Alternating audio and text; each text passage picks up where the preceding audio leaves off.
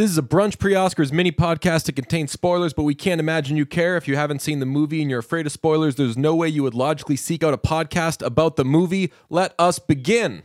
Top, Gun.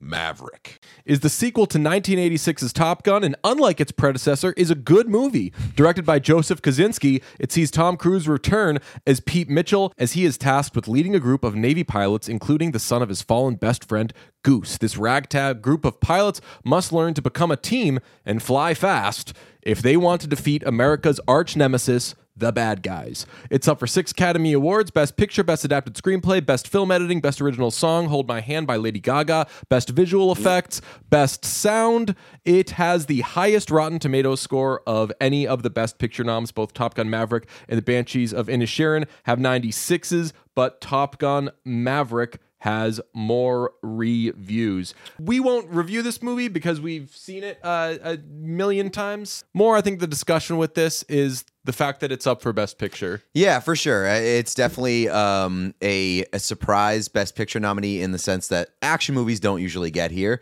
And this is a, I would say, like a pretty standard action movie in in all the ways that you would want it to be, and it's heightened um, a little bit. And I A lot bit. a Thousands lot of it. feet. Correct. Yeah, it's way up there. Um, I will say, I disagree with your initial take. I liked the first Top Gun. This one is certainly better, and beyond that, this is one of the best action movies that has ever been made. Don't conflate liking something and it being good. It's still a good movie. The first one is still a good movie. Fir- first one's a bad movie. It's lovable for reasons we've gotten into in past episodes. But I mean, that movie's a mess. This one, definitely more of a real movie. But as you said, it's an action movie, and action movies don't win Best Picture. They don't often get nominated for Best Picture. Recent winners, like last 30 years for action movies, Lord of the Rings, Braveheart, Gladiator, but those even fall more into other categories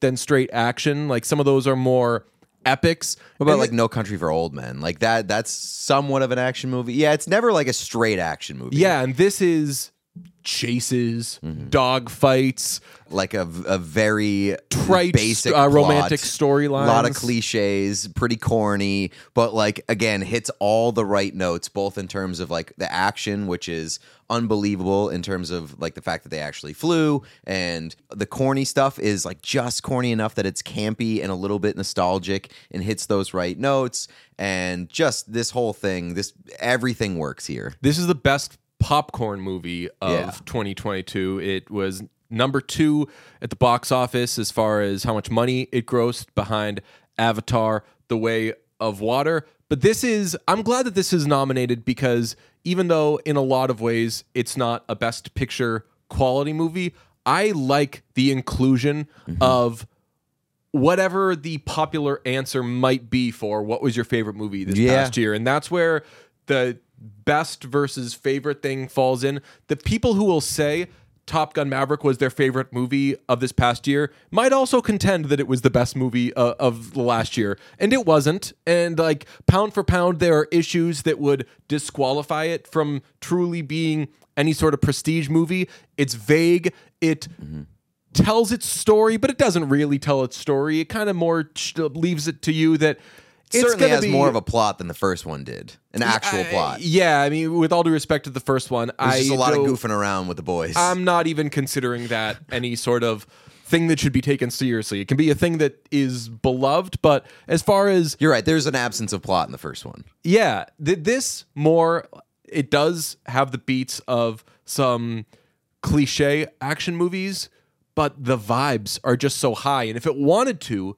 it could do things that would make it a better candidate for best picture. It could add in Yeah. the other side. It could give you the perspective of who they they could just address who the bad guys are. They could have them plotting for oh, okay, they're they're attacking the you could get into the planes of the bad guys when they're fighting back. Like this could have been a prestige movie. It could have been a prestige movie that like goes in depth, but it, it, It wouldn't could- have been as good. And it could have been like people three, people wouldn't like it as much. Yeah, could have been like three hours long. It decided that it was going to be a pretty a pretty uh, cut and dry action movie. Uh, What's a runtime? Like two two ten? two hours and eleven minutes. Okay, two ten. Yeah.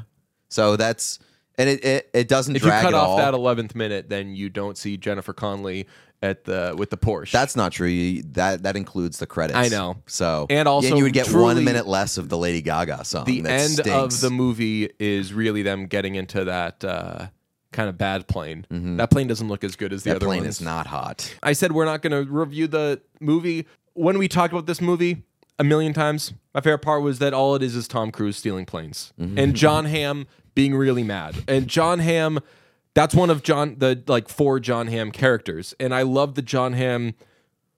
What are you doing? That's not how it's supposed to be done. Character, and that's all Jon Hamm does in Yeah. this movie. Oh, yeah. Every word he speaks to Maverick is Mitchell, if I had my say, you'd be fucking dead right now. And you're like, oh, okay. Easy, Jon Hamm. And then there's the other guy, like his his right hand man, who's just like I love rubbing his chin and making Maverick. faces at the yeah. He's like, I secretly love you. I saw this movie what three or four times in theaters. Uh, seen it a few more times streaming. So it's definitely my most watched of the Best Picture nominations because it's the most accessible for sure. It's the most rewatchable. Uh, it, I I still think that this is, if not my favorite, uh, like one of my two favorites from this past year.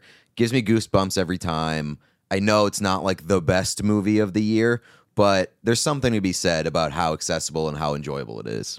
I don't want to make decisions for you. I'm pretty sure this is your favorite movie of the last year. Banshees is it's a one. A one B situation with this and Banshees. Banshees is clear cut my favorite. And I loved a lot of movies from this past year. And Top Gun Maverick is definitely one of them. I loved it. It wasn't the apple of my eye the way it was for a lot of people, but I'm very impressed that they made an action movie that did still check a lot of boxes while staying true to the campiness and the corniness of this. And I, I appreciate that they didn't tie in a rooster. We call him rooster. I call him slowpoke. That they didn't just give uh, slowpoke the obvious storyline with the only woman pilot in Yeah. his group. Yeah. That they just kept that to like they're this group that might not all get along, but they're gonna make it work. Plus, there's this nerdy guy, and we call him Bob.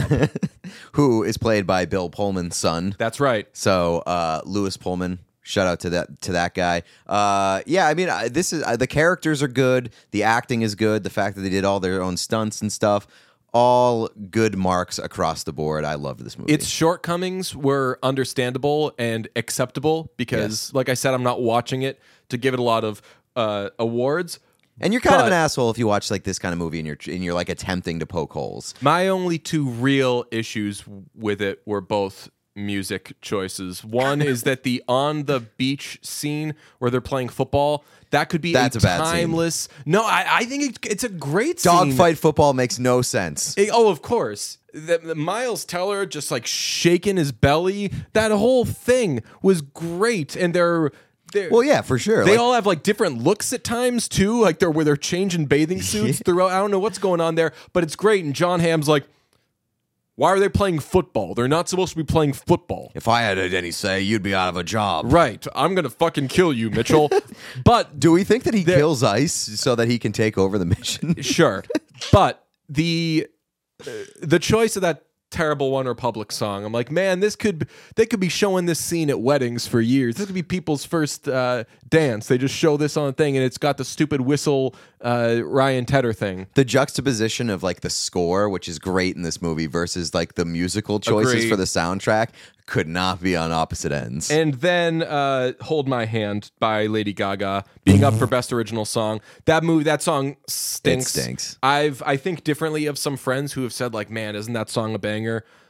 No, it's just like out of the cliche handbook. Every part of it is just mismatched together. It's like each section they tried to make as boring as possible. It's a million things you've heard so many times. The good thing is the good thing is that it probably won't win. I think that Naatu Naatu, that absolute acid trip from RRR, mm-hmm. is going to win. I'd take it. Give me that. Give me that. Give me the song from the end of uh, Everything Everywhere All at Once, the Mitski David Byrne thing. There are a lot of good uh, songs up for it this this year. Not this one. talked about in the Avatar episode why this isn't going to win. It has the fourth best betting odds. We're we're recording this prior to the SAG Awards, so maybe that could change, but this Fourth best. fourth best. Okay, wow.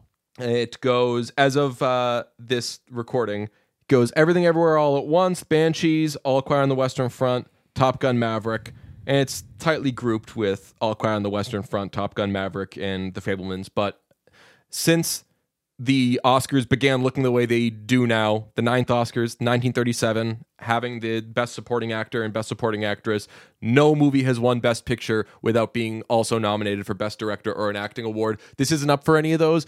Would you have this up for any of those awards? Probably not. No. No. I but uh, I would I would honestly consider this movie uh, best picture chum. We've had this conversation. Uh, yeah. I think that this is chum. I, I wouldn't give it. I, I'm surprised that it has the fourth best odds. I wouldn't give it a serious fighting chance of winning. I so I won't consider this Best Picture chum because it's interesting that it's even there. Some uh, but when I think why Best I Picture kind of chum, that's why I kind of consider it chum is that it's it, it's so far outside of the box of what you usually include in a best picture nomination. yeah. But when I think of Best Picture chum, I'm thinking of like wallpaper on the category announcement. They were like, oh yeah, that mo- uh, Foxcatcher. If that movie was even nominated, I don't think was. Foxcatcher was, but Arrival was it up for? Foxcatcher. I, I mean, it was up for individual awards. I yeah, I think that it was nominated for best picture. I know that Mark Ruffalo was uh, was nominated for it, and possibly Channing Tatum and Steve Carell probably aren't getting nominated for that. But movies like that, where you're like, oh yeah, it's an interesting movies movie. Yeah. that this. But like when Get Out was nominated, or this being nominated, That's- I that- see that and I'm like, ooh, accessible movies. Accessible movies rarely yeah, get here. Yeah, and that's yeah, that's why this I think uber is more of accessible. an achievement that it's even nominated. It should just be happy to be here. If th- this is an MTV Movie Award movie, Yeah, I hope that this block- wins. a true blockbuster. I hope that this wins a million of those. But it, and Steven Spielberg was one of the guys that was like, "This is one of the most important movies in the history of cinema," because it. He said that it what it saved. It saved. It saved movies. it's and it also saved um it saved Pete Mitchell from the bad guys. That's right. Because you got to watch out for those bad guys. That is Top Gun Maverick.